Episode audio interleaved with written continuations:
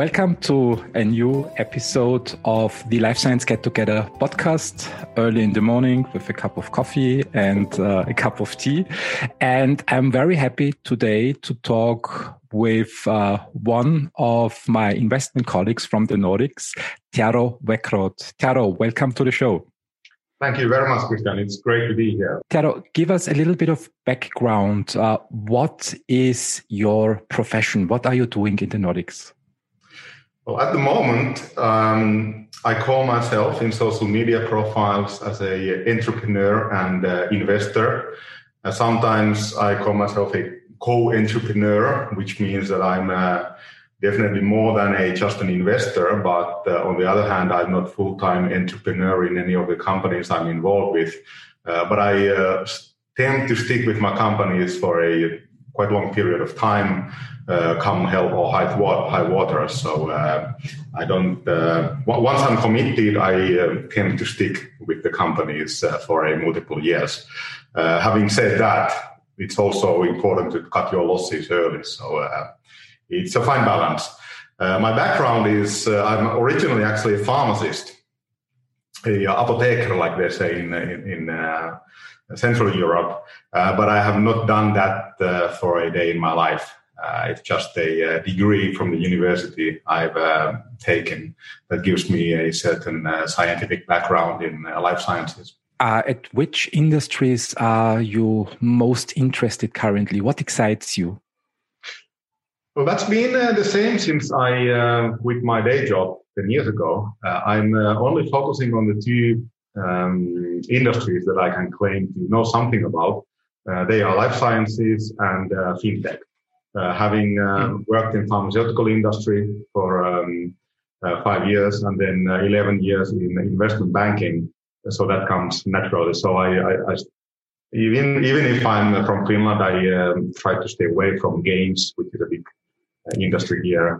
And uh, never worked with mobile phone or that kind of uh, technologies, or pulp and paper for that matter.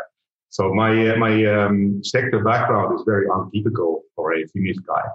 Um, so, but on the, on the other hand, that gives me a lot of uh, freedom to uh, operate because there's not a lot of uh, competition. Uh, you mentioned that your background is untypical for for a Finnish guy.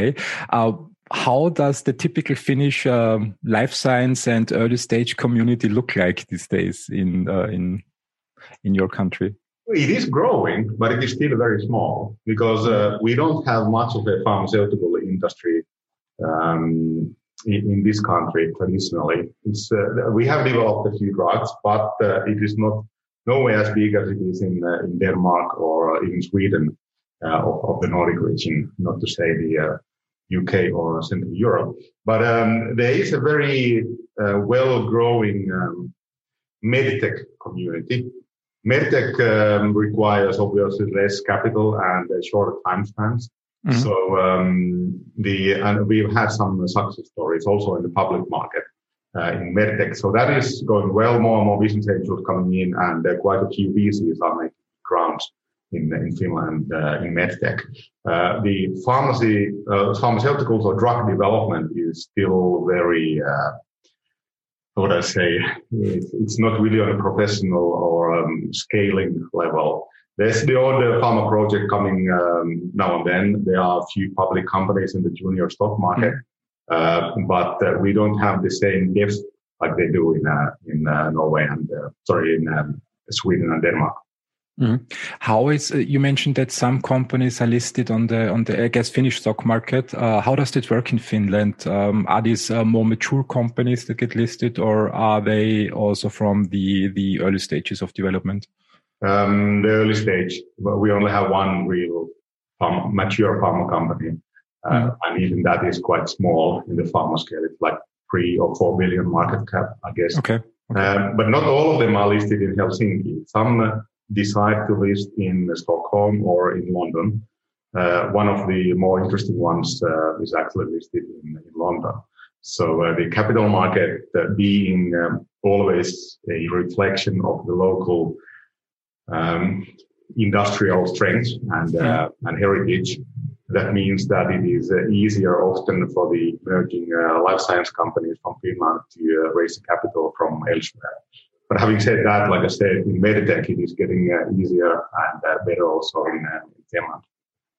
Why do you think it's uh, easier for medtech than for drug development companies? What's what's your view on the situation?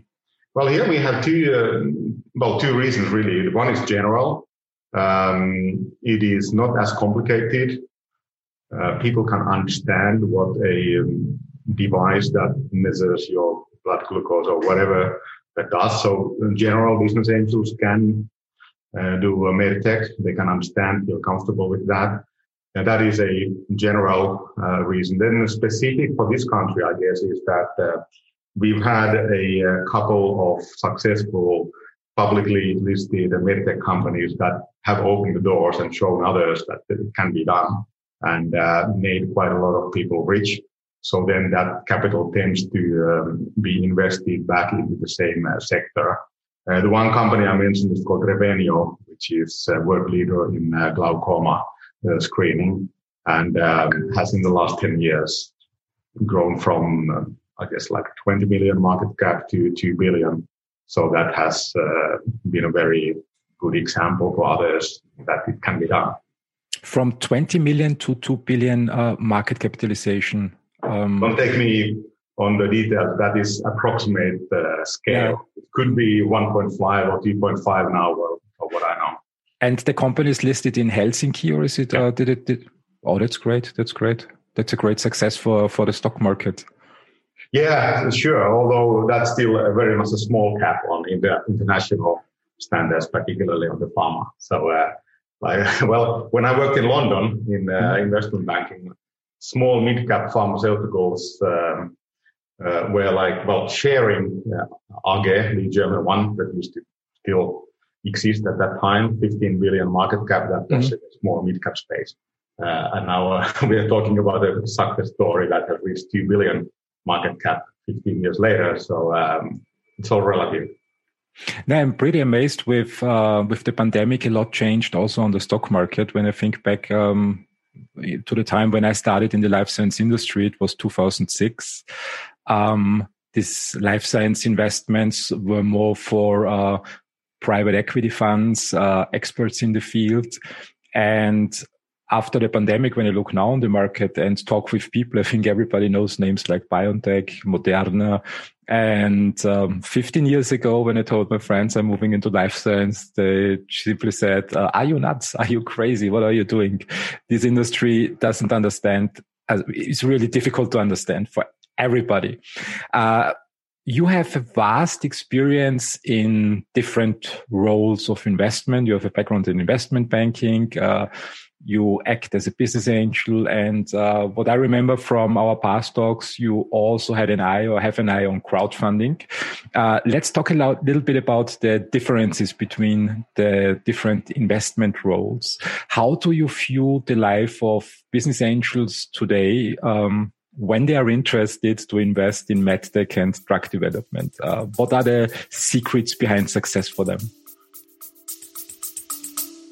Stay with us. We'll be right back. You love listening to podcasts, but have you ever thought about starting your own podcast? Maybe you want to build a brand, grow your business, or are looking for an excuse to talk about your favorite hobby. Whatever your reason for making a podcast, Buzzsprout is the place to start.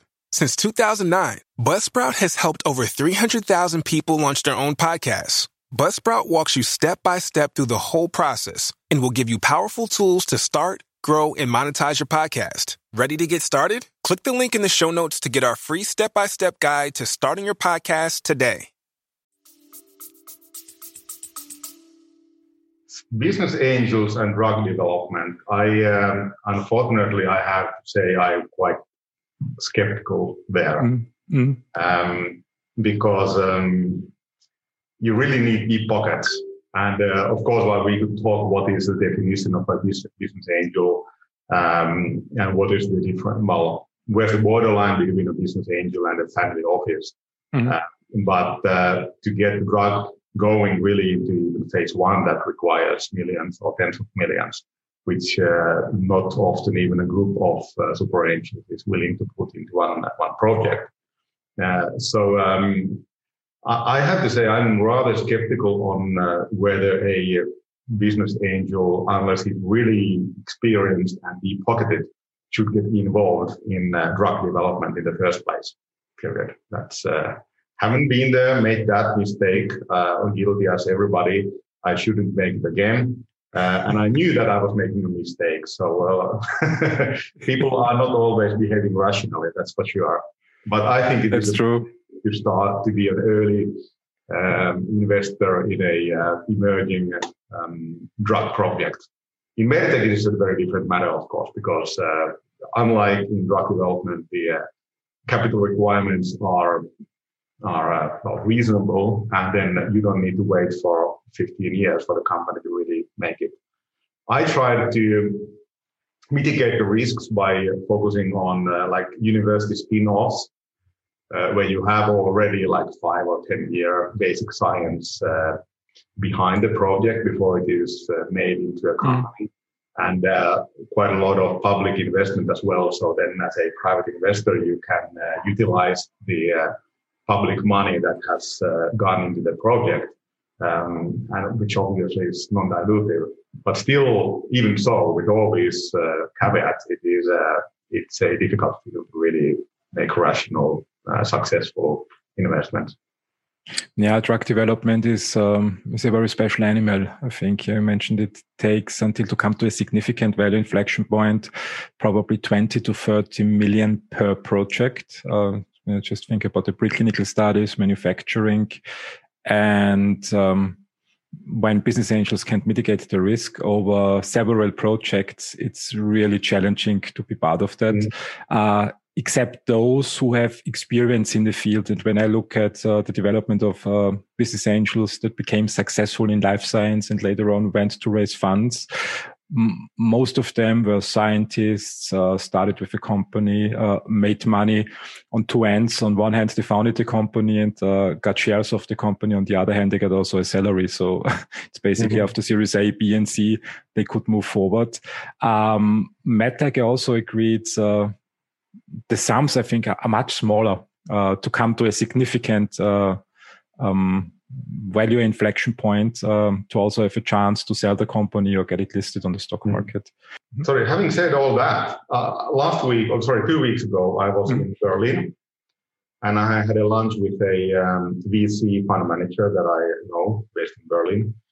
And uh, we discussed the recent um, developments, of course. And it was fantastic to be traveling again. I had, a, since COVID started, I had only, that was only the third time I was abroad. I agree to that. That was, that was interesting. But uh, then uh, regarding COVID, he told me about this uh, BioNTech, the, uh, mm. the German company, yeah. um, which, of course, everybody knows by now because of the vaccine. Um, but I didn't know before he told me the background that there's this uh, German farm company, I think it is Hexal family, um, company who uh, has invested in that early uh, and made a very nice investment out of it. So that obviously can work. And uh, we have a very recent success story where, where a private early investor has done well of a drug development company and very high risk one uh, for that mm-hmm. matter. But that is obviously out of, uh, well, I would be out of my league there and most people who call themselves business angels, because in that case, the family had tens uh, of years of um, experience in pharma industry and uh, hundreds of millions to invest. So yes, if you are, empty pockets. If you are in that fortunate position uh, and you know what you're doing, yeah, go for it. But uh, any um, regular business angel, I wouldn't recommend.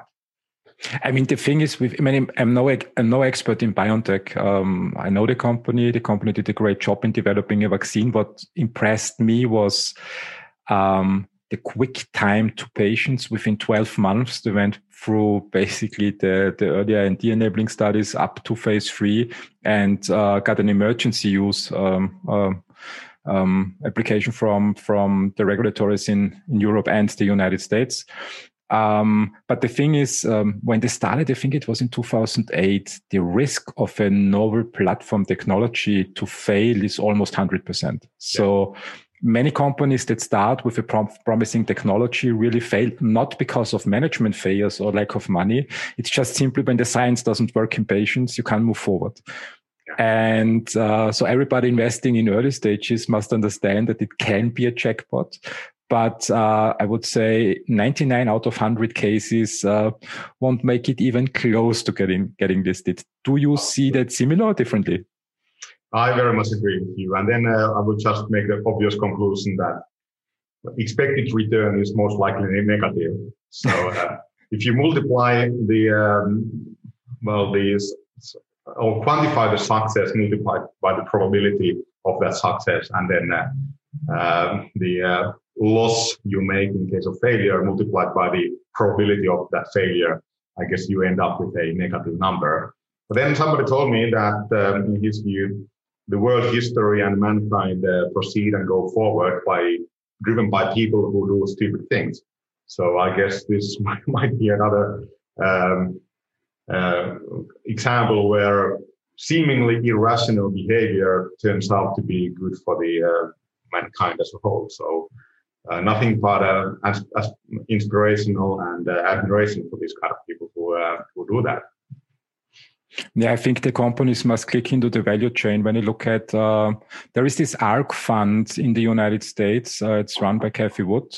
Um, I became a huge fan, so um, I'm a member of her fan club, um, actually.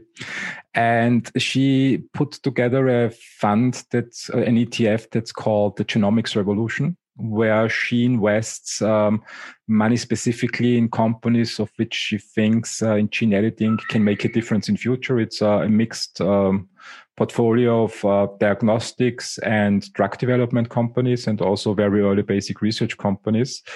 Um, what's interesting is that the landscape changed. When I entered in two thousand six in the industry in Europe, it was mostly uh, working with S P Vs, for companies that are focusing on a single asset, on one drug only, moving them forward and trying to sell it to the pharma industry. And when I look now at her portfolio companies, um, they mostly have uh, a large pipeline in the background. So they mitigate basically the risk internally with uh, running uh, ten to twenty uh, projects at the same time, and sometimes have a decent uh, valuation on the stock market, going into the tenths uh, of billions. Um, do you see from your investment back, uh, banking backgrounds, do you see a chance that the life science industry, now fueled with SARS-C o V two, uh, gets another push, that more and more companies uh, go public and also open up uh, investments for private investors that uh, can stay away from business angels but come into a later stage of development and still make decent returns? Well, that is quite a lot a question of both fundamentals and sentiment. Mm. But I guess my answer would be yes. Um, when we have, uh, again, a new wave of uh, successful companies like BioNTech and Moderna that show that you really can can do it, I think that will inevitably uh, support um, the interest of uh, private investors, uh, public in, uh, in the um, pharma and medtech sectors in the public markets, but also there will be more money coming in from the L Ps into the V C funds. Uh, which in return, of course, uh, will feed the uh, development of uh, companies in these fields. So that is, uh, I do think that is likely. But then again, um, which will be the sector or the field within pharmaceuticals uh, where the next success stories will come? Um, I don't know. I, I don't believe that will be vaccines. Um, we need to remember that this mRNA technology was not really Uh, mainly being developed for vaccines or infections before COVID two. Uh, that was for uh, for oncology, which really, mm-hmm. of course remains a big field. So that was a very opportunistic but great and a fantastic move to start uh, using the technology for, uh, as an ad hoc, very fast basis for uh, uh, for a vaccination. But then will that um, will the focus again return to oncology? Will there be something else that will get most of the capital? Um, don't know. My personal bet uh, is, and I'm partly talking my own book here because I have an investment in a company uh, in this field, would be neurology. Mm-hmm. And um, Um, well, when I was ending my career in investment banking as a um, um, analyst covering the pharma companies, then um, a lot of big pharma were withdrawing from C N S field. Mm-hmm. Uh, companies like Pfizer's and uh, Glaxo's were withdrawing from uh, depression, which had been a very, very big market in uh, well after the launch of Prozac, basically. Um, and then um, since then, we've had multiple failures, uh, drug after drug in Alzheimer's and other neurodegenerative diseases. Um, so there's every month there was another one, another one bites the dust kind of news that, okay, now there was failure in phase two, quite often even in phase three after promising phase two uh, results. So um, that has been a very, very sad story. Now, after Biogen um, got the first drug through the F D A for Alzheimer's, mm, well, there may be a lot of follow-on drugs uh, in that field because it can be done. And the pricing, of course, uh, is controversial. And no matter what you think about the F D A decision, uh, that is a genuine break, uh, game changer, I would call it. Uh, in Alzheimer's, obviously, but then possibly in the C N S field uh, more generally. So, uh, and of course, with the double aging of population, uh, we all should hope for that, for new developments and new breakthroughs in uh, in the C N S field. Yeah, there was a huge controversial discussion about the Biogen approval. Um, but what's your opinion about uh, the F D A move that, uh, as far as I remember, they pulled out an old drug, uh, presented new data, and uh, got it approved, even though the efficacy is not uh, that promising. But what's your opinion on the Biogen approval? Why why I, did the F D A do that? I, I don't want to express an opinion on the decision and charge whether that is like right or wrong from the F D A. Um, I, perhaps it is enough to say that I was surprised by the uh, pricing afterwards. Mm-hmm. Obviously, the F D A does not have a, any role about pricing decision, but uh, uh, Biogen obviously um, took the view that they don't really care about the public opinion. it's, it's, a, it's a five, it's a, it's a five-digit number per treatment. I think it's it's. Uh, do you do you know the exact pricing? I think it was. I have seen it, but it was like uh, closer to one hundred thousand per year. Ah, yeah, on that level, and I was expecting something like five, ten. Um, so, I, and I'm not familiar with the techni- technology, how it is manufactured. Mm. So perhaps it is difficult to manufacture. So they could not choose the strategy of, uh, of, uh, making it a mass drug with, uh, five thousand a year pricing. And so it has been more profitable on a, uh, limited number of patients and high price tag. Uh, I don't know. It, it could be either or. Um, but, uh, my, coming back to my own personal interest here. I have been a, uh, I was actually the first outside investor and have been a uh, investor in all the consequent uh, rounds in a Finnish company called uh, Combinostics, mm-hmm. which is, well, had the C- uh, Swedish uh, C E O and now actually just hired a German C E O, um, but still based in, in Finland. And it is doing early stage screening of Alzheimer's. So this is the reason why I'm obviously full disclosure. I'm kind of talking my own uh, book here uh, because uh, Uh, for a company that has been using the A I and uh, and uh, machine learning tools for early detection of the uh, of the uh, disease, the best thing that can happen is that there is uh, the first disease-modifying drug coming to the market, because then suddenly the biggest challenge disappears, which has been that there's no real incentive to uh, do an early detection or diagnosis of the disease because there's no real uh, effective intervention. Now there is, and um, I'm sure there will be more when uh, other pharma companies uh, return to the C N S field.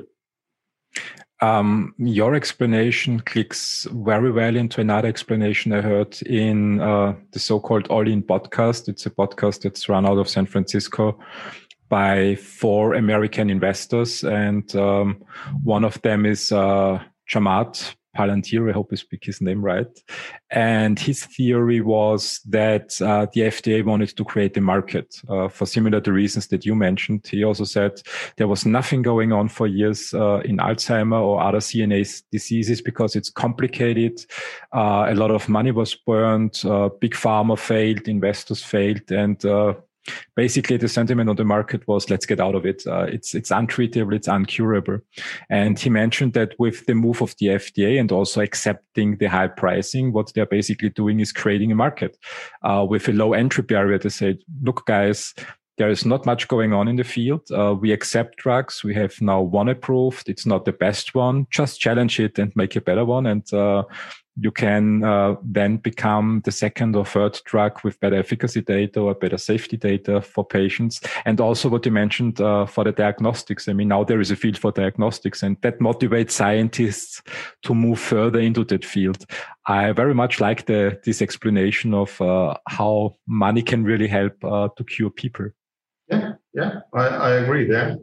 But then uh, I, I, one thing that, um, one issue that will come back to the surface now is this, in health policy terms, is that, um, um, well, the pricing, who should have the control of the pricing? And uh, in the last twenty, thirty years, uh, the regulator who approves the drugs um, has not had any influence on the pricing. Like in Europe, E M A approves the drugs, and then it is uh, up to the market, or the most member states in the E U, it is the uh, government who then decides whether it is reimbursed or not. Uh, and I think that is still a um, sound policy, and uh, I mm-hmm. personally support it. But I do think it will come under attack now uh, after Biogen's approval. Um, I'm sure if they, if F D A had had any say on pricing, they probably wouldn't uh, have recommended such a price uh, for Biogen.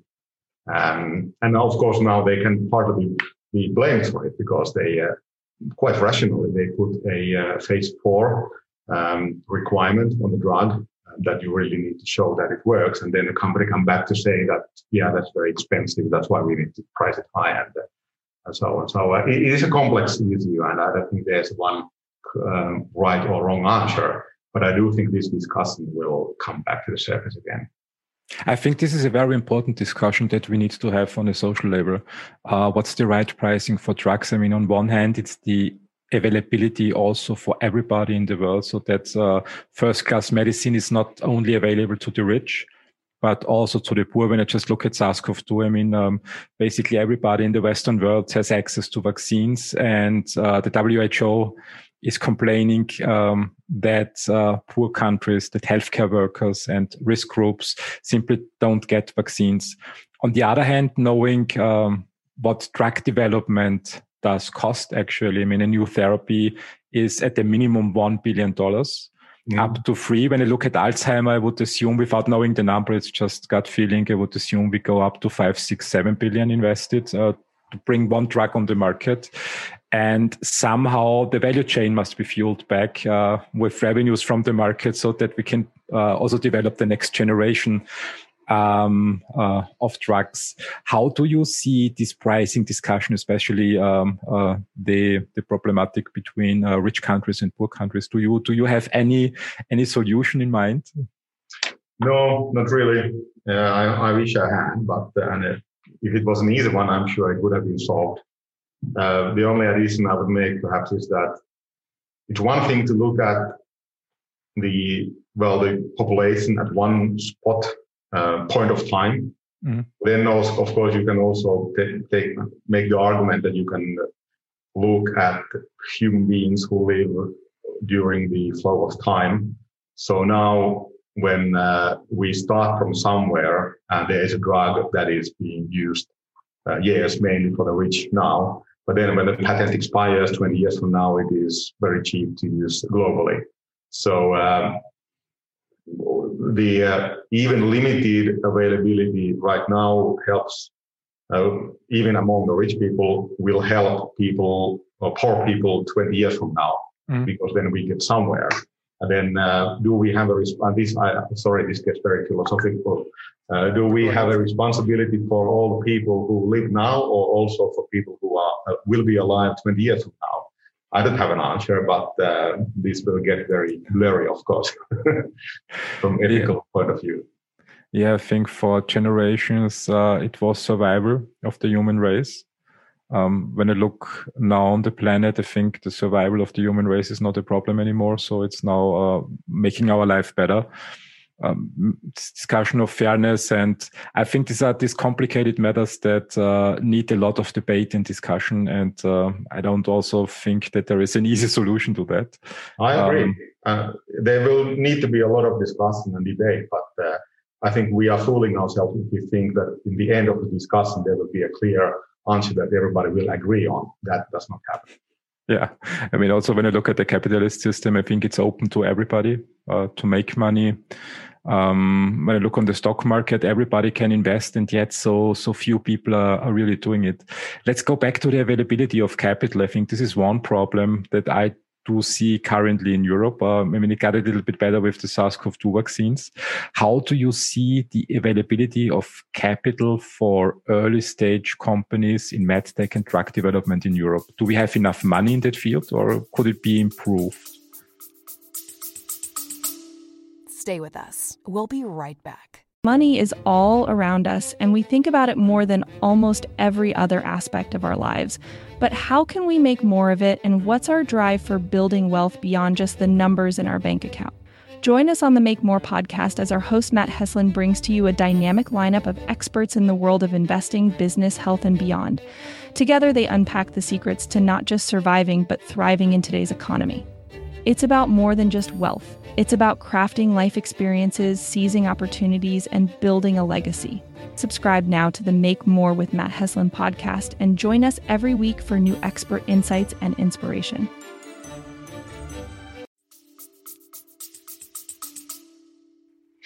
Well, in this country we don't, but uh, that's a special case. I think um, it's very easy to say that there's lack of capital when actually quite often there's a lack of good projects, uh, because I, exactly there's lack of capital that kind of does, that's an argument that doesn't not really have a uh, um, a um, like opponent. There just is no capital. Uh, if you say that the project was bad and that's why it was not um, supported, then you kind of blame the project, and no one wants to do that uh, unnecessarily. The people who walk away and do not invest, they don't want to say it, because then they will need to end up Uh, spending time with, your, with uh, arguing with the project they are walking away from, and not uh, looking at the next one. So this becomes easily a uh, truism, whether it is true or not. Um, but on a general level, I, I do think uh, pharma industry, or like drug development, is uh, more tricky to support with commercial money than uh, than average, uh, because of the reasons that we've gone through already. And I think, um, and this might be an odd comment to come from a capitalist, uh, but I, I do think a, a public money and uh, state uh, support is warranted in early stage drug development, because otherwise, uh, I guess a lot of good projects do not get off the ground. Um, I have been doing in the past uh, this uh, Horizon twenty twenty um, Uh, like expert work for the European Commission, and I just saw that the new new project is uh, kicking off uh, this summer. So, uh, and I had a brief look at the at the uh, criteria, and I think that is a very good project on a European level. Every small country like Austria or Finland is too small to have a reasonable or sensible public support program for a, a drug research. Uh, I think that kind of projects are very uh, justified in uh, drug development, and uh, some money should be.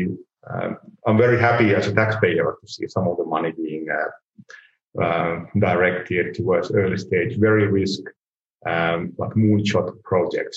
I think that is a good idea, but still don't believe when somebody says there's lack of capital. Quite a lot, quite often it is not the case. There's a lack of good projects and sensible teams, because. Um, I guess every business angel has seen a very good project, solid science, but then a team where the founder is not really a person you want to um, support or commit to support for many years to come. Let's let's stay a little bit on uh, on this point, the importance of a team. Um, can you uh, explain it a little bit more? What it means that you also need the right team to develop the technology. Uh, what are you looking at when you um, interview a team for investment? Well, um, I'm afraid I don't have anything new to say there. Uh, anything I say will sound like a cliche. you you need a you need both the Jobs and the Wozniak. I guess that's all I can say. So um, often you have a good technology, particularly in this country, Finland, we have great engineers, good science, but then we don't have the uh, Steve Jobs guy. We don't have uh, um, the commercial angle, marketing, sales. They are underdeveloped, and you need that as well. Um, but everybody knows that. It's, it's nothing new. That's a good question. I mean, if everybody knew it, why uh, why is not everybody uh, looking at that? I mean, it's the, basically it's the same with listed companies. So some, especially when I talk with um, continental European companies, it doesn't matter whether it's, if it's early stage or later stages, they very often just promote the technology. With a great technology, it works. When I look at uh, companies listed in the United States, um, many C E Os are the Steve Jobs guys, Steve Jobs personalities who have a big vision, a grand vision, and who also have the drive to move the company forward. Mm-hmm. I really wonder when I when I work with uh, incubation programs and acceleration programs that there is not more emphasis on that part. I think it's really the key part of success to a company. Uh, one investor in one int- uh, podcast interview said, uh, an A team with a B technology will always... Um, be better than a B team with an A technology. So it's really looking at, at this team angle. And it's good to hear from you that you see it similar. I think this is one of the, the, the most important things that we should emphasize when founding companies. Mm-hmm. Uh, you're right. But then you, you need both, really. I mean, because uh, just the, like we talk uh, on the general terms, like European, American way of doing things, and none of them is really correct in their own right. Um, let me ask you, do you think Theranos would have happened in Europe? Because in a way, you can argue that while uh, many countries, many people in Europe develop the technology to master and forget the commercial angle, then you have, you can make the similar argument that in, in the U S, quite often you can just live with a story without having uh, substance. And Theranos obviously being a ultimate example of that. So um, you do need a solid scientific basis and uh, good engineering combined with the uh, commercial angle and uh, selling the story, really, to, yep.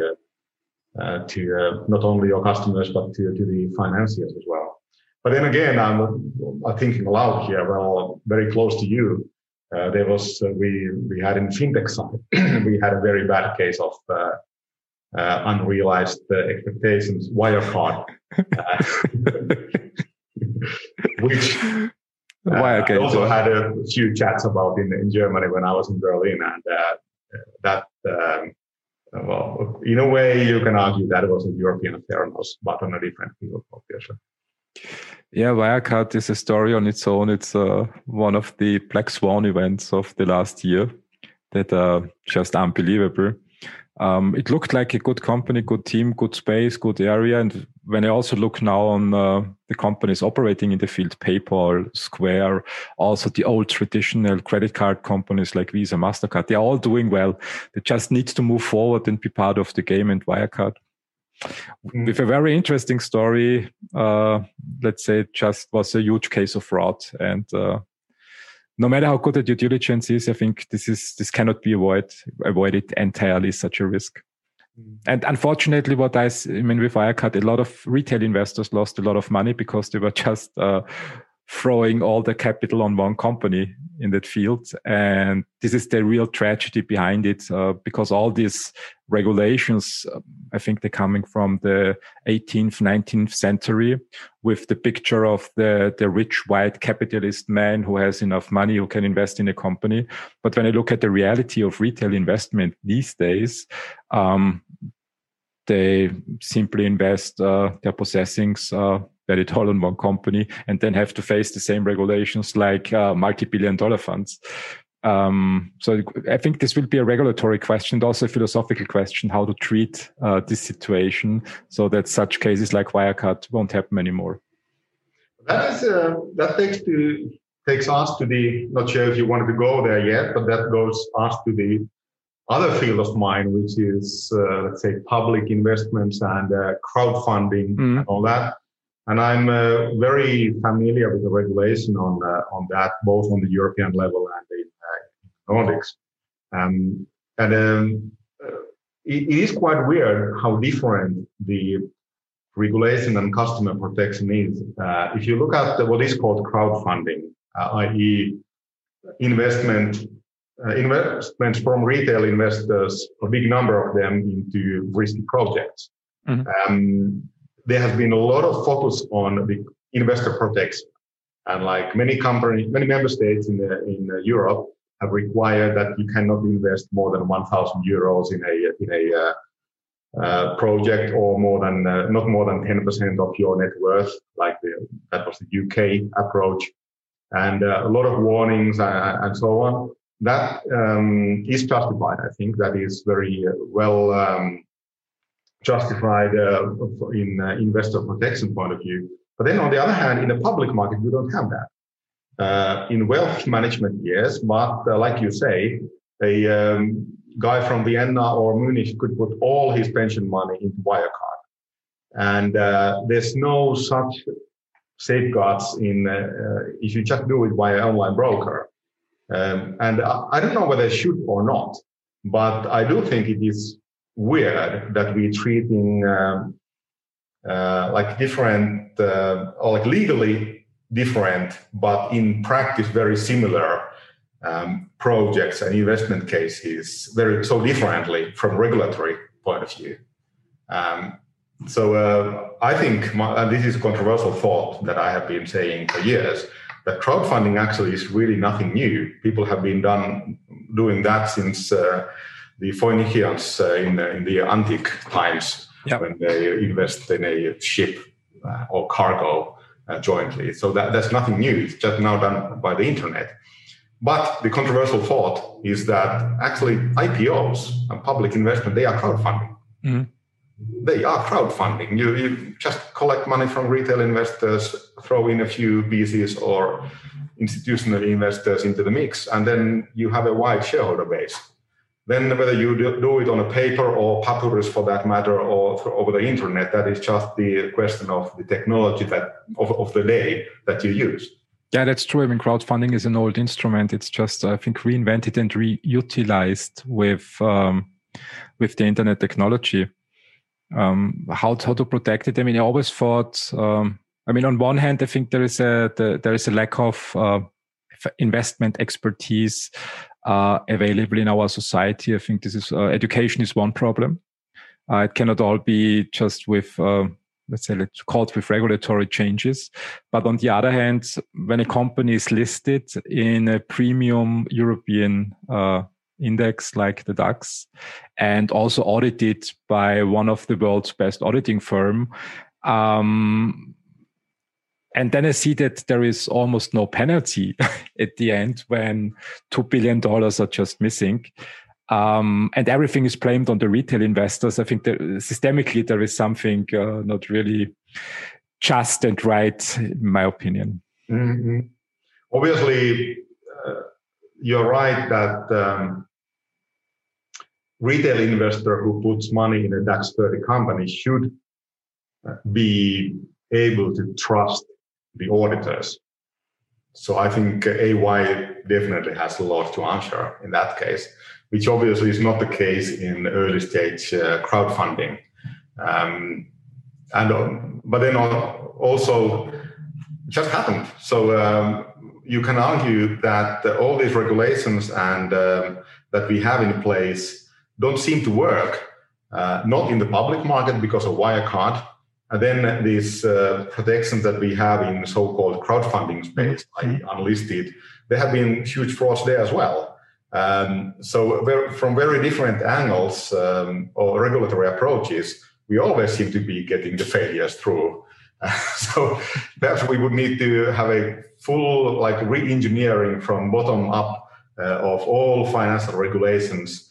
And it should be, I think, uh, like um, uh, very uh, agnostic uh, towards the status outside of the company, and uh, should be more transparent so that people would learn them and be able to follow them. Because now we have this patchwork of regulation, and not even a lawyer or specialist in the field can remember by heart all the regulations, which then enables uh, bad guys like this. Who was the name of the Austrian guy who was the head of uh, Wirecard? Marcus Braun. Marcus Braun, yeah. Yeah, so yeah. then uh, that uh, patchwork lets that kind of cruise through. Nothing good comes out when Austrians go to Munich to conquer the world.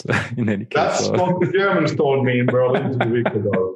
That uh, was in context of Wirecard. Yes. Yeah.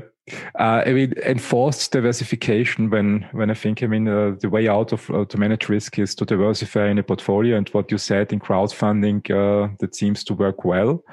Um, it's the own responsibility of any investor. So, I mean, when I look at Warren Buffett, for example, a pro in the field, with I think forty-four percent or forty-six percent of his Berkshire Hathaway fund uh, or conglomerate uh, invest or is invested in Apple. It's one company.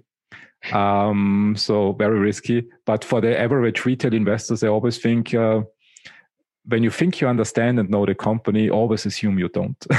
Or it's just uh, as long as you can't invest five hundred thousand euros in a proper due diligence team, send it uh, to a company and review it properly. Always assume you don't know anything about the company. Mm, sure. And I've learned that now. Also, um, we discussed earlier that I've uh, moved more into the public space. Mm. And uh, it's always so that uh, no matter whether the company is public or private, Um, startup, you really learn to know, know the company and the team after you have invested. Uh, so yes, you can do all the D D you like, but then you really learn to know the strengths and the weaknesses and the risks and the opportunities only after you have put in the money. Um, then the learning really starts.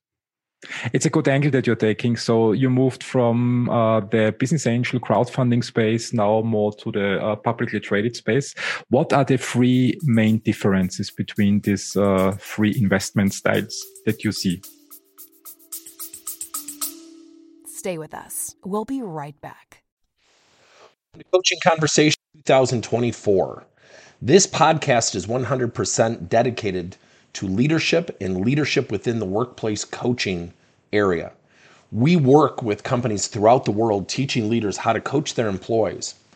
This podcast is dedicated to teaching specific strategies, frameworks, coaching models, and now artificial intelligence strategies to help leaders drive greater teamwork, collaboration, cooperation, greater attitudes, better motivation, coaching career development, just to name a few. I hope you'll check out our podcast. Uh, the obvious one as a board member, uh, if you are one, are the um, responsibilities. In publicly traded uh, company, of course, you need to have the confidentiality, inside information. Uh, they need to be really uh, professionally handled. And, uh, well, even if Wirecard might make you think otherwise, there are really sanctions uh, if, if you don't follow the rules. While uh, a lot of the uh, regulation and uh, laws, uh, like M A R, the market abuse uh, regulation, they don't really apply for the uh, unlisted space uh, because the uh, the shares are not uh, public traded instruments. But even so, it is in a similar, it's very similar in a sense that it's better to just uh, behave like any company was a public company, even if it's not, because um, M A R regulation, in a way, that's just good habits, uh, like good manners. Uh, to uh, treat your well, other people and uh, co-investors uh, with uh, respect. Um, but then, uh, so that's one big difference. And then uh, I think psychologically, very important is that uh, at least I'm not aware of uh, a way how to short a unlisted stock. Because in a private company, uh, all the information you give out, that is always intended for the next V C, or B round, C round, and so on, so that somebody comes in and puts more money into the company. Uh, in, a, in a public space, any information that goes out can be used by uh, for similar um, purposes. But then again, you, there always can be a hedge fund who wants to short your stock. Uh, and that's a good thing, because that keeps a certain level of discipline uh, in, in the market. Uh, even Wirecard was attacked by the short sellers, and um, they, they were right, of course, in the end. Uh, that kind of mechanism is missing from the private market. Um, and I, I don't see how it could be done, but it, I think it would be good uh, to have that uh, like uh, whip available for somebody uh, to keep the uh, management and the board in uh, in line.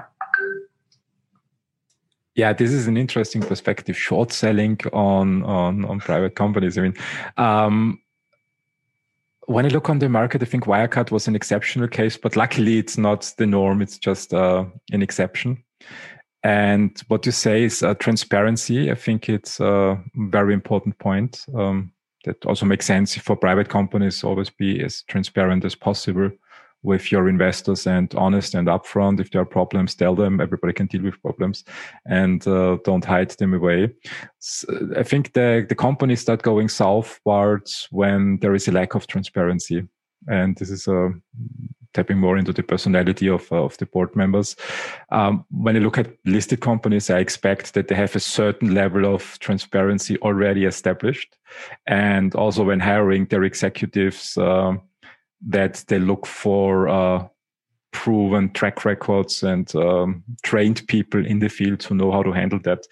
Um, the short selling, I have no idea how that can work with with, with private companies, mm. the public market. I mean, there was this, um, what, what I find interesting currently on the public market is the reverse short selling that comes out of uh, Reddit, where retail investors gather up and do pretty much the same like short sellers, but just the other way around. Uh, they look for stock that um, have a high percentage of um, um, of the shares sold, uh, sold short, like GameStop, for example, and then start betting on that, that they can push the short sellers out when they throw enough money on the company. How do you yeah. see that development? Um, it's a free world. I mean, that's a uh, dangerous game, but I think that's just a very healthy mechanism to be there, uh, for sure. Um, but, uh, well, that's called short squeeze, uh, of course. But I'm afraid uh, retail investors will eventually lose a lot of money doing that as well. Uh, because, uh, like a, un- well, a short case that is unjustified by the fundamentals can turn against you. So a Reddit-driven short squeeze that is not based on fundamentals, of course, can blow in your face. Um, and uh, I have not been following so closely, but uh, I would assume that some of cases like that would have already happened. Um, I was following it. I, I got aware of that in January. And I think GameStop is interesting because the major shareholder uh, is also an American billionaire who um, also made his money with Apple. He invested ninety percent of his uh, capital into one company, similar like Warren Buffett, and then the other one in GameStop. Um, the interesting thing was I saw it similar in January, uh, like you did, that it's very risky for retail investors, and looked a little bit at the community, and the feedback I got from this Reddit community was quite interesting. I think it's, it's an interpretation I see uh, mostly millennials in that field, so young people.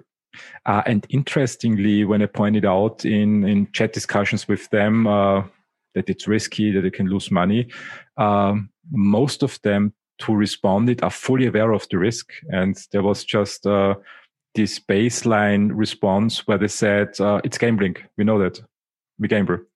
So mm-hmm. I think as long as people are aware of what they are doing and uh, they know it's uh, this investment style is gambling, Uh, it's funny, but what I think is, is good on a social level is that uh, with this new trend, let's call it um, social media trading, uh, or like Robin Hood, who also makes uh, uh, investment accessible to people with small pockets.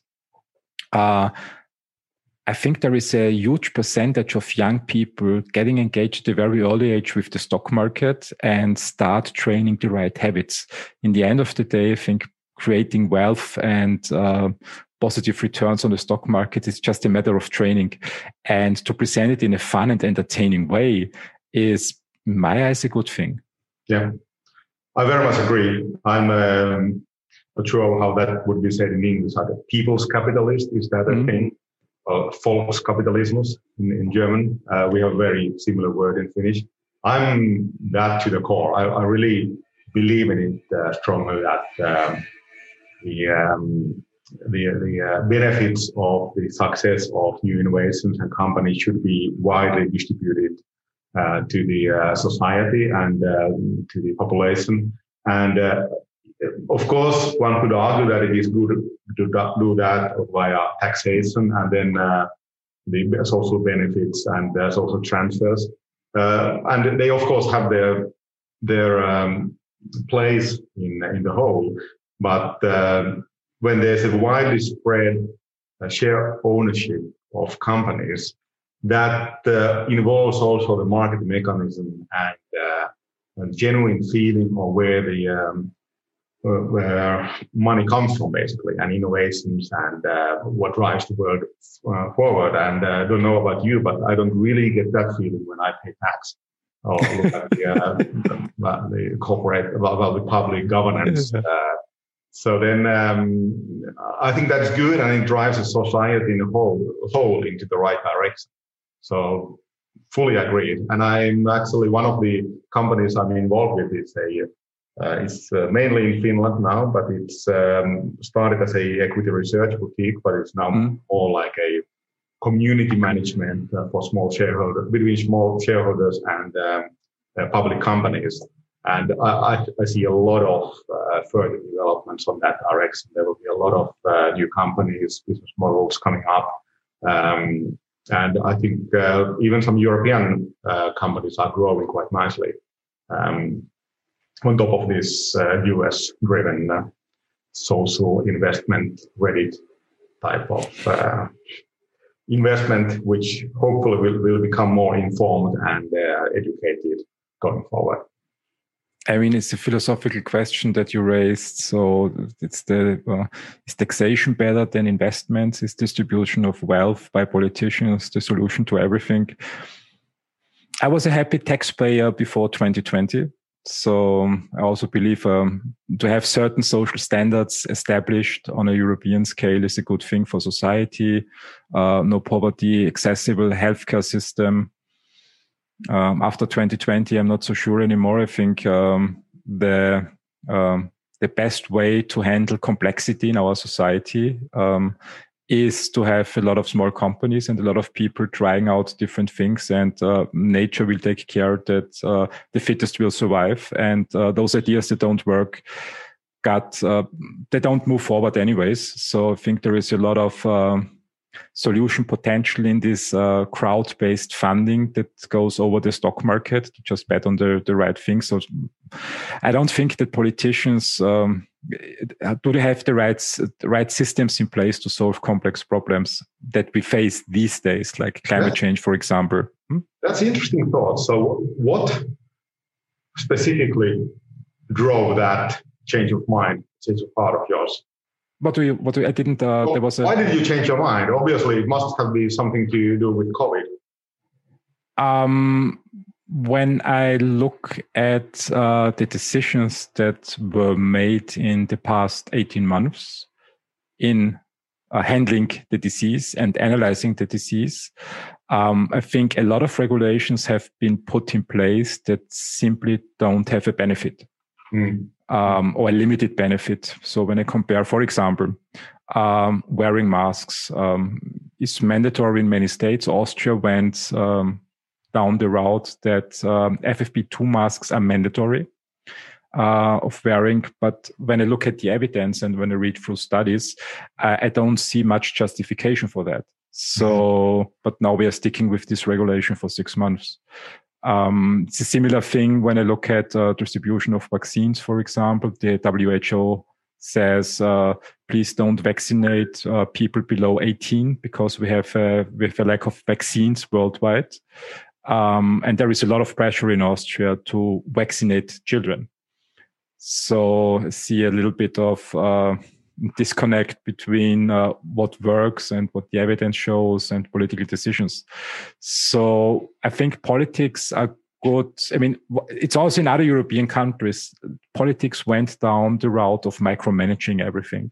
So I also see it in Germany, see it in France, I see it in the United Kingdom. And um, I, I mean, did we get rid of the coronavirus in the last twelve months? I don't think so.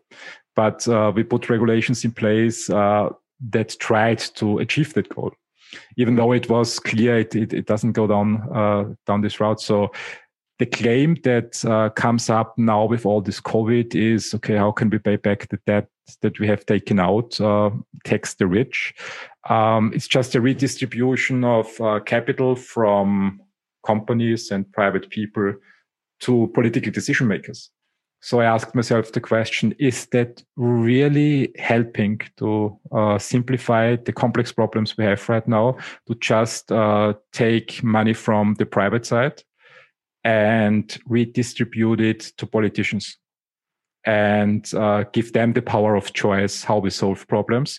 Or is it better to let the money work and be deployed into companies and redeployed into companies with investments, either via revenues or via direct investments, uh, and make those entrepreneurs work on solving the problems?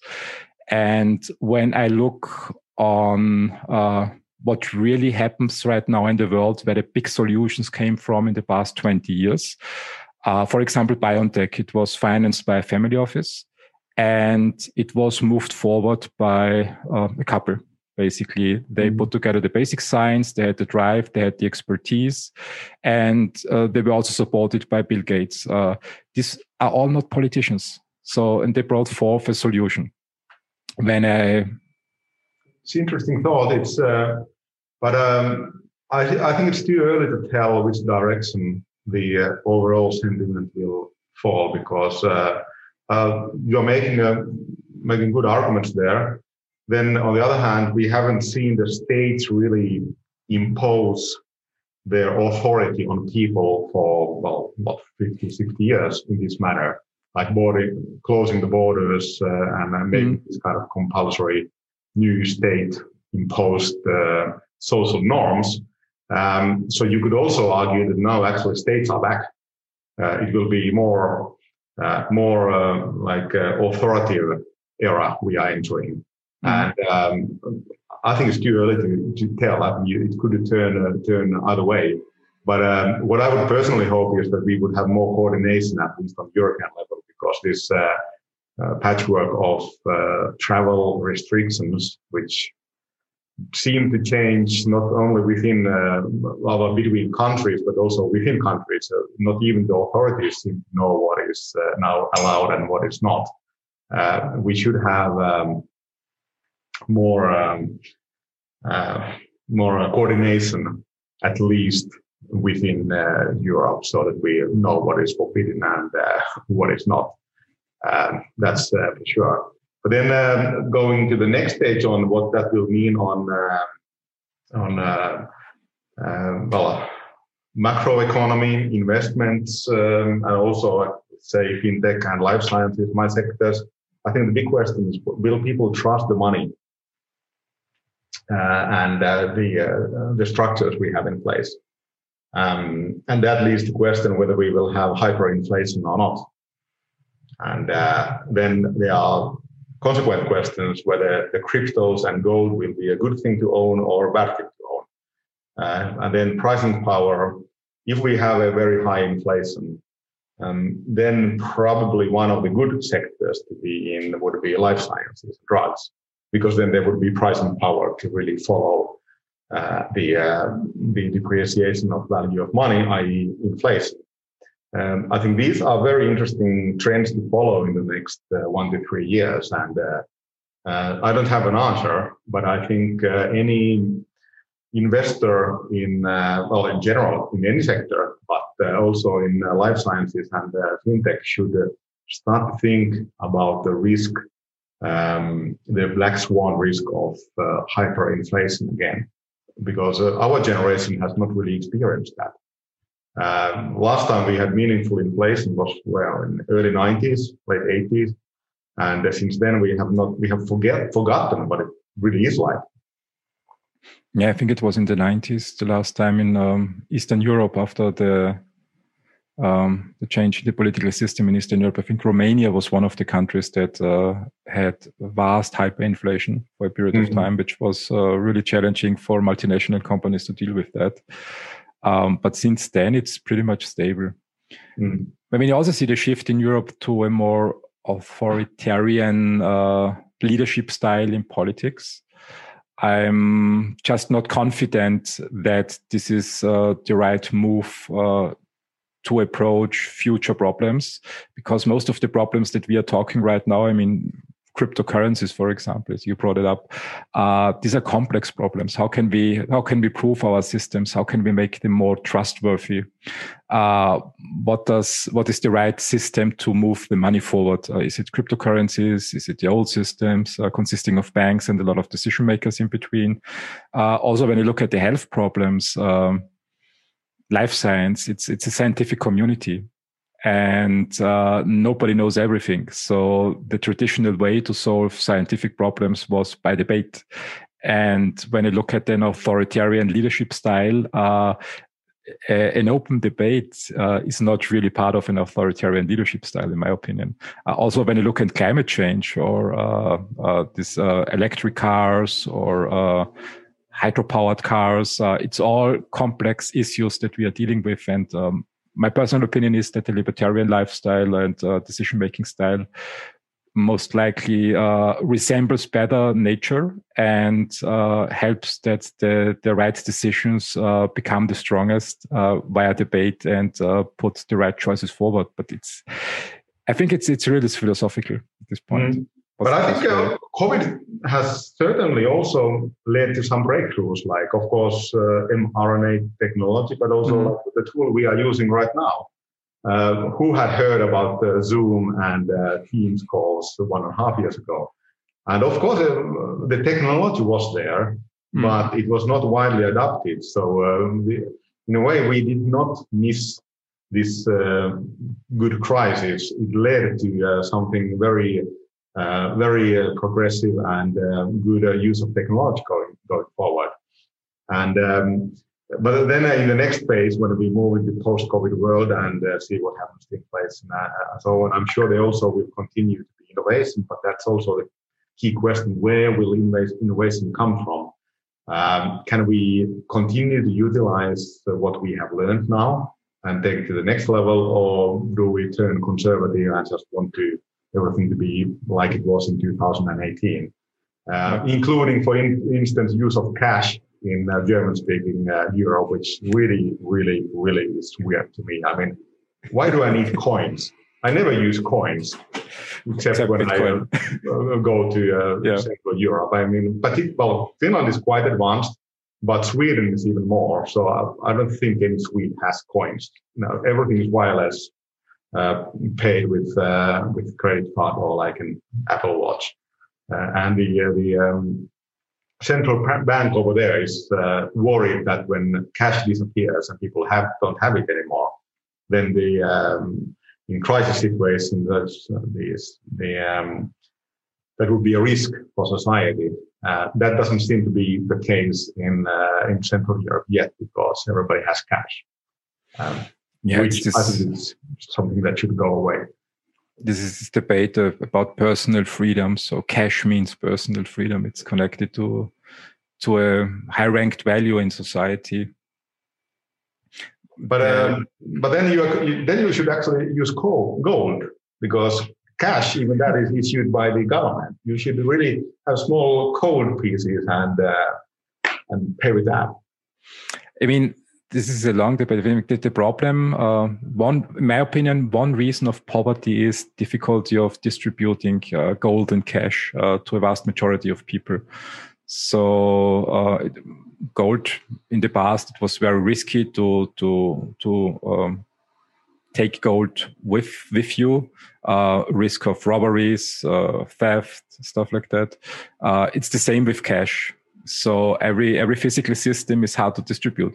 What I really see uh, moving forward, and interestingly, uh, from from the Cardano space, uh, The, the founder of Cardano thinks, I think, also in that direction, that with digital wallets and uh, cryptocurrencies, uh, if every person is connected to the system, the distribution of uh, of cash basically becomes a simple, a simple, a simple solvable problem. Um, but I agree. I mean, Austria sticks to to cash, and uh, politicians also claim that it's necessary to keep that alive. I don't see much reason why why we should have uh, physical money, anyways. Mm. In the digital world. But, uh, so you think the main reason is uh, attitude and like um, the... Uh, it's a value. It's a, it's a, it's a social value. So social value of, what, what social value? It's ingrained in the society, especially in the older population, uh, that cash means freedom. Uh, that the ability of uh, withdrawing money from a bank means freedom. And, and then, um, uh, freedom how? The, the, the, Of state interference, don't, or don't, don't, don't, I, I'm, I'm just uh, uh, can reflect on what I read. Uh, I'm not a huge fan of physical money, anyway, so um, I, I, I, I don't see a reason why it's necessary to keep that. You know, there is a very interesting startup um, that I almost invested in, uh, based in um, in Germany. Um, they, their value proposition is that you can have all your net worth in physical gold in Swiss mountains mm. and still use that all the time. So when uh, and how? If you um, uh, if you Christian would have, let's say, a um, million euros worth of gold, and that would be all your net worth, and then that would be uh, on their behind their service in Switzerland, in uh, inside the mountains, wherever. You would have a credit card, you would still be have access to all that gold all the time. Because when you pay, they would uh, take a fraction of your gold stock and sell that on spot market in return of uh, euros. Mm. And then uh, if you buy a cappuccino in Starbucks, uh, you would at the same time uh, make authorize them to make a transaction where you sell a portion of your gold. So you would own a little less gold and then instantly pay their fee, and then at the same time pay the uh, Starbucks for your cappuccino. Uh, and that is very interesting uh, concept. And uh, that, uh, do you think that would um, um, be acceptable to the elder Austrian population? I think it's uh, Michael Saylor from MicroStrategy uh, puts the same narrative or similar narrative that you explained right now on the market, uh, but it just uses Bitcoin uh, instead of gold. So it's also his claim that he said, look, I mean, if you put all your money into Bitcoin, uh, it's basically, in his opinion, digital gold. And uh, the similarity between your idea and uh, from, from the startup and Michael Saylor is that uh, I think we have uh, really the... the first time in human history where a person can move around the world freely and take uh, the entire net worth with him or her. So it's basically wrapping everything up in Europe and moving to the United States is just a click. It's just a mouse click, and uh, you put all your wealth into Bitcoin or into this gold concept. And then you travel to the United States and start a new life there. When I think back fifty years, fifty years ago, um, it would have meant to withdraw all the money physically. I mean, in Europe, also credit cards were not really established uh, back then. Uh, then it depends on, on the net worth. I mean, selling all your real estate, and then you have uh, huge suitcases of physical money to carry to another bank or deposit it in a bank in Europe and ask them to transfer it uh, probably physically then to the United States. It was complicated. And now with the technology, I mean, this gold concept is one thing, and also the uh, the Bitcoin concept is going in the direction that um, money is really easy transferable. Yeah, in a way. Uh, but then... Do you, uh, I think it's too early to tell whether people will retain trust in Bitcoin over the uh, cycles and um, and their political interference. And then, of course, the electricity use and all that. They they are issues. They may be solvable, but still uh, they are still issues. But for now, I think uh, Bitcoin is more a store storage of wealth. Instead of uh, payment uh, system, because not many places uh, accept it um, at the moment, and then the transaction costs still are quite uncomfortably high. Um, and then uh, also in case of, um, um, let's say, a very difficult war, including nukes and like uh, uh, electromagnetic pulses and so on, would Bitcoin wallet survive? Uh, I don't have an answer, but that's something that uh, will need to be solved. Uh, I, I still believe more more people believe in uh, gold in Swiss mountains uh, physically than uh, Bitcoin in the cloud. That may change. Is, but is it really safer? I mean, it's a matter I don't of know, but, uh, but my claim is that still more people trust that instead of Bitcoin, but that may be changed. Uh, just imagine, I mean, it means putting all your money into one startup company uh, in the end of the day. So it's okay, it's gold in the Swiss mountains, but uh, on the forefront is just one company. Yeah, well, what, uh, what, what if this company is a second Wirecard? Sure, sure, yeah. But I, I was not, not now not talking about this particular company, but yeah. as, a, as a concept. Uh, yeah, no, no. I, I think that, that the learning here is from from Wirecard. Uh, don't put uh, all eggs in one basket. Uh, it's a matter of diversification. But I think, I mean, the the concepts that are coming now on the market are really great because um, it really makes people independent from how they manage uh, their wealth in more non-traditional ways today than it was in the past. What was the past way? Real estate. You can buy houses. Mm. And if a war starts, um, everything goes back to zero. Um, now there is, there are other means. Bitcoin is one, this gold idea is one, uh, that you can also use gold for payment. Uh, then there are other cryptocurrencies. Also, the stock market is much more flexible today than it was, uh, thirty years ago. I mean, just imagine buying stock in the nineties. Um, It was a little bit more complicated than today. Today, it's a mouse click. So it's just uh, going online, buying shares and uh, selling them. Um, I think I don't think it was that easy in the nineties. But what mm. was your experience as an investment banker with uh, with these technological advancements? Um, how was life for investment bankers in the nineties? Well, I was actually an investment banker from two thousand to two thousand eleven. Mm. I spent my late nineties, uh, late uh, nineteen nineties in a pharmaceutical industry. Mm. But then um, I think there's not that much change uh, in investment banking because uh, already since mid nineties, capital, for what it mattered in in my world then, uh, for institutional investors and big um, large cap uh, pharma companies, uh, it was available and flew across borders very freely already. Mm. So a hedge fund in New York could short a stock in Frankfurt, or somebody in Spain could buy stock in London. And that was very open already. So I think the bigger change is since um, since two thousand and uh, well, noughties or early twenty tens is in the retail side. Mm. Now, um, not only institutional investors can invest across borders. Now it is available for these reads, uh, these uh, Reddit guys and uh, man on the street, uh, and also like cash transfers. We have the N twenty-twos and Revoluts, and you can have multiple uh, currency accounts in your mobile phone, which was of course unthinkable in um, uh, in, in the early uh, in nineteen nineties. So uh, I think um, the bigger changes have been on the retail side and the democratization of capital, which is, I think, uh, very much a good thing, like we discussed uh, earlier already.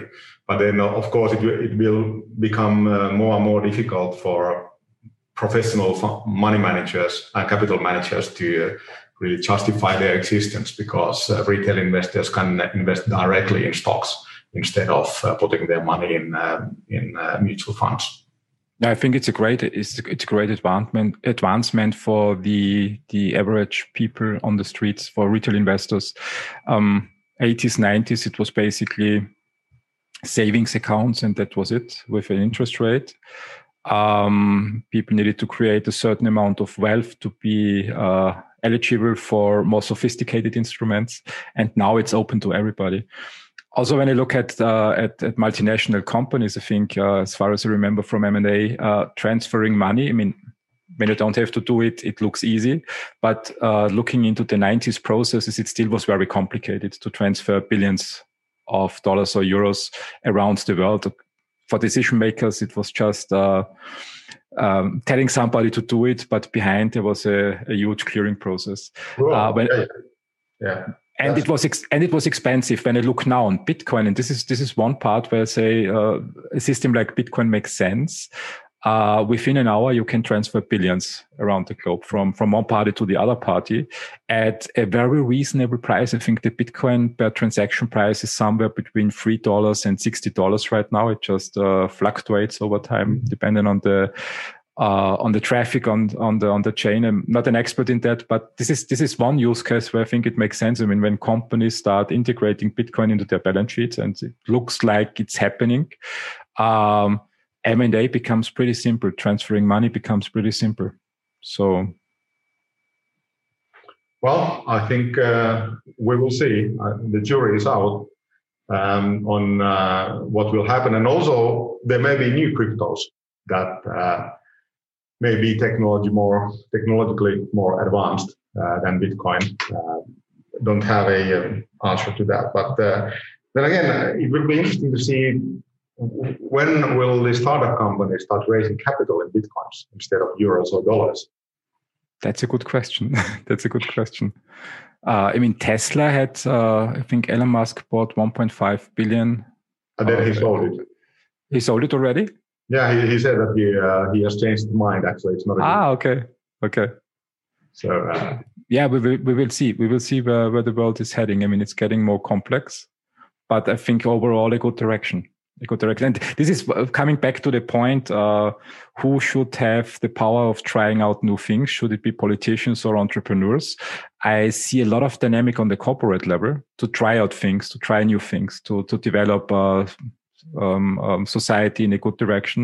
I also see, see the same intent with politicians, but I think uh, the core focus of politics for me should be to set the regulations right. So like uh, Europe, that we have an open market, open borders, uh, mm-hmm. that we have a transparent tax system uh, that is uncomplicated. I think this is enough work to solve.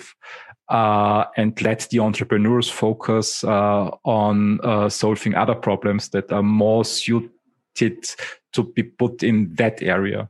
I agree, but then uh, it uh, looks like when, when whoever has power, uh, the politicians, they they just cannot keep their hands off micromanagement, and then uh, it's uh, it is very difficult to leave solutions on crucial issues to to market forces, because then mm-hmm. you cannot take credit for it. Uh, it is kind of psychologically easier. Uh, for them to have a specific project and then uh, take credit for it, even if that does, does more harm elsewhere and is contradictory to another specific project elsewhere. So then um, we end up with uh, situations where a poor entrepreneur does not know what is legal and uh, what is not, because uh, there are two laws that are in conflict with each other, and um, that's not nice.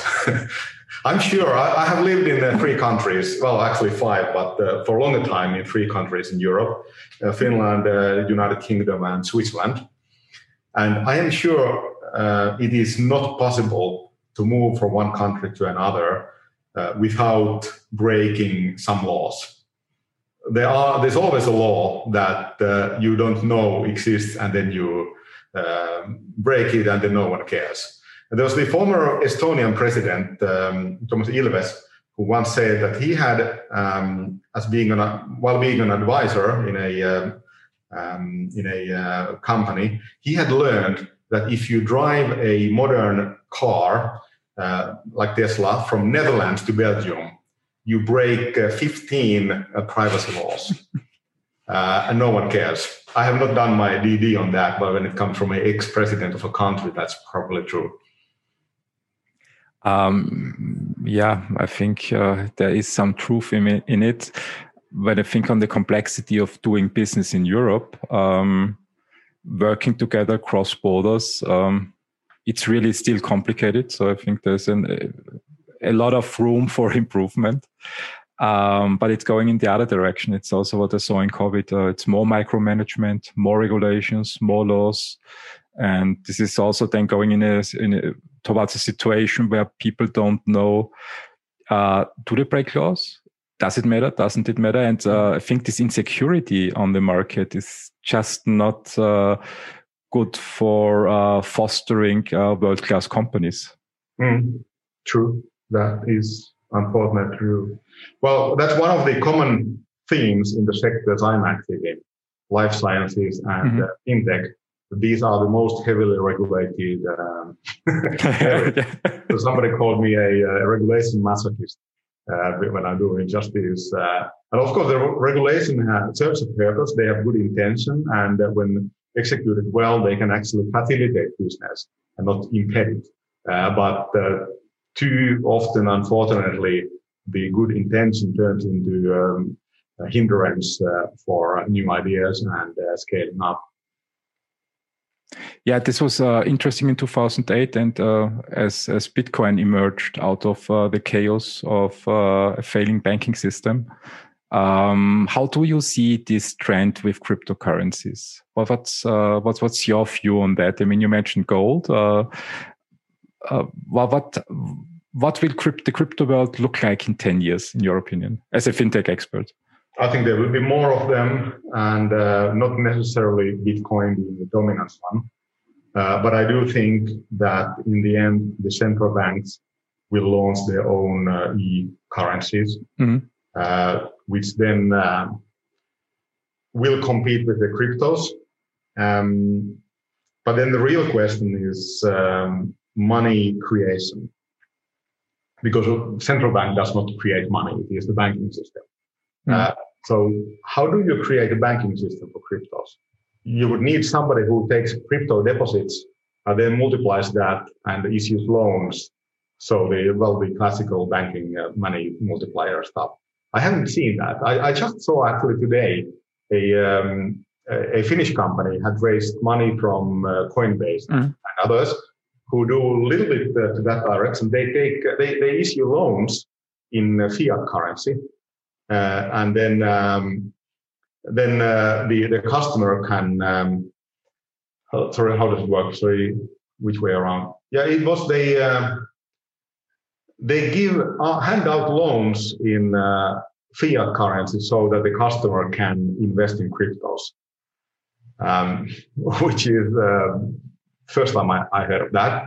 Uh, I true crypto believer probably would do it the other way around.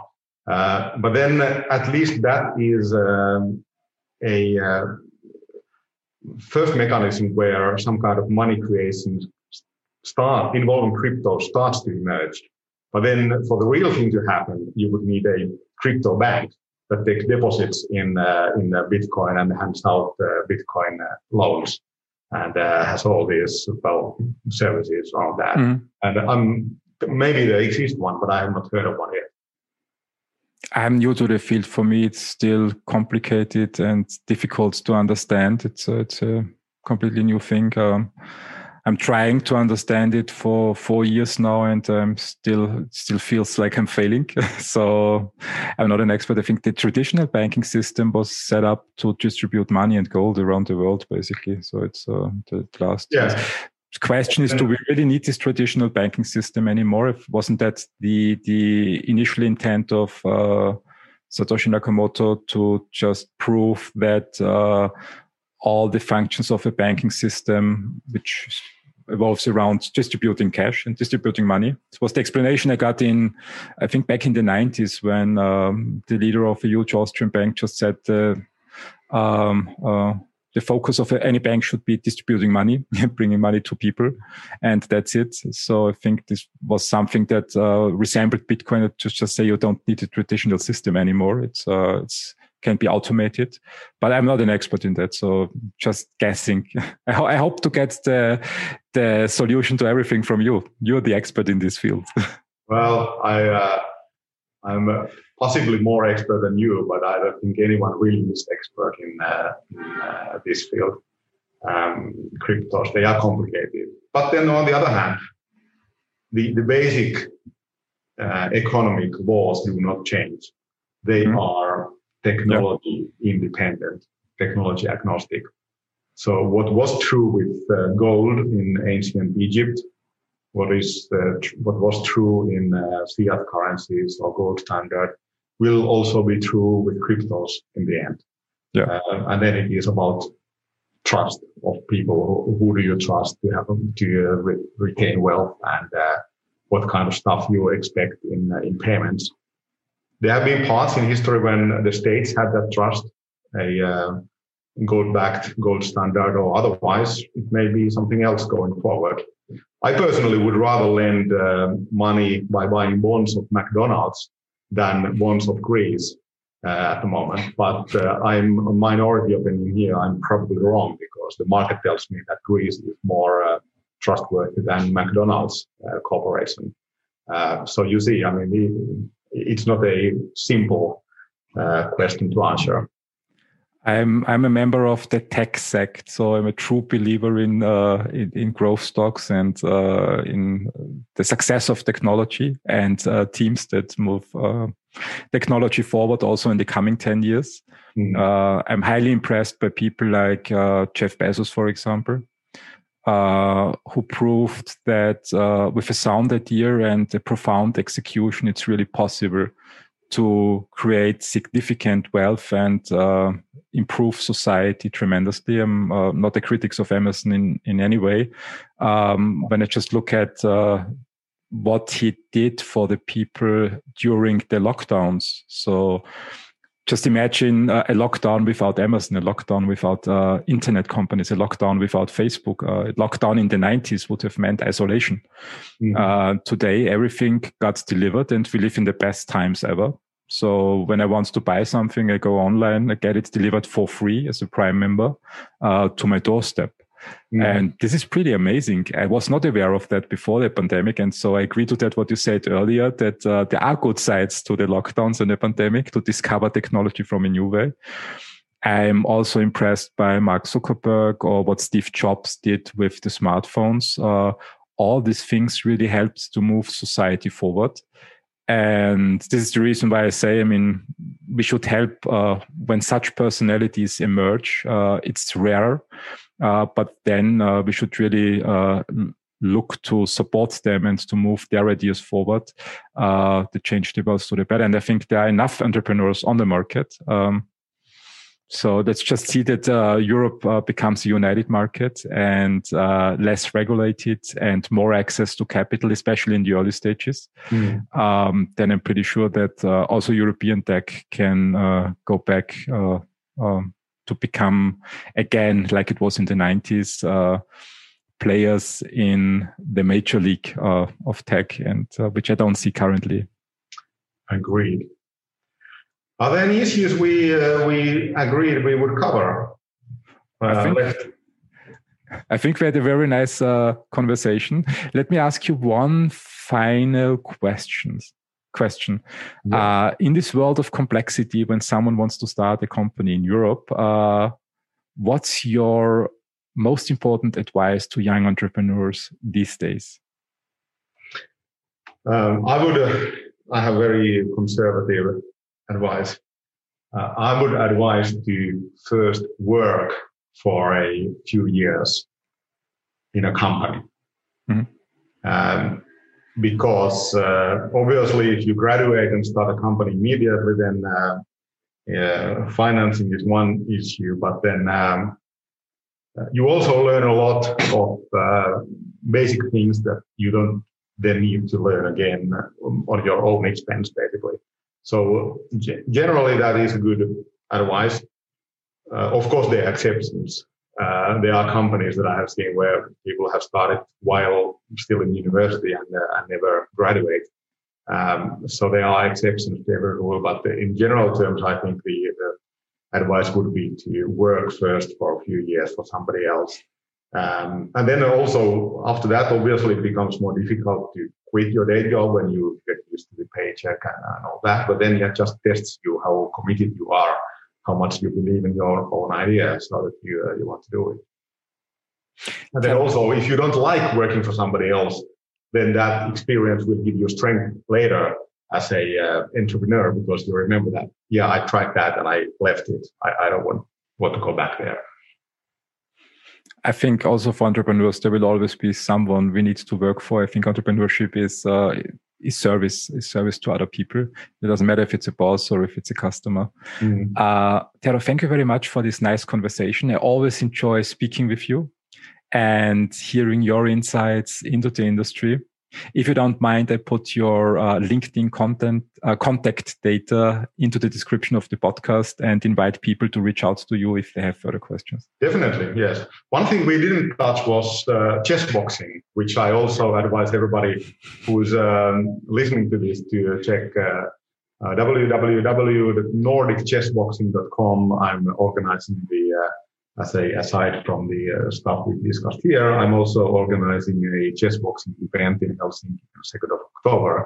So I think that's a great sport for anyone who is uh, investing and uh, being active in life sciences field to really uh, take your mind out of the ordinary business and to focus on two very demanding disciplines. Yeah, we'll add it to the description as well. I think it's an interesting concept to combine Uh, chess competitions with boxing competitions in, in one single event. How how much time uh, does it take? Is it a, a whole day event or is it? Uh, That's one evening. There will be four fights and uh, mm-hmm. fight night from uh, seven to, to eleven. And uh, so chess and boxing are the same event. So you can win by either knockout or by uh, checkmate. So that's uh, that tests you both physically and um, mentally, like they say in Latin, mens sana in corpore sano. Mm-hmm.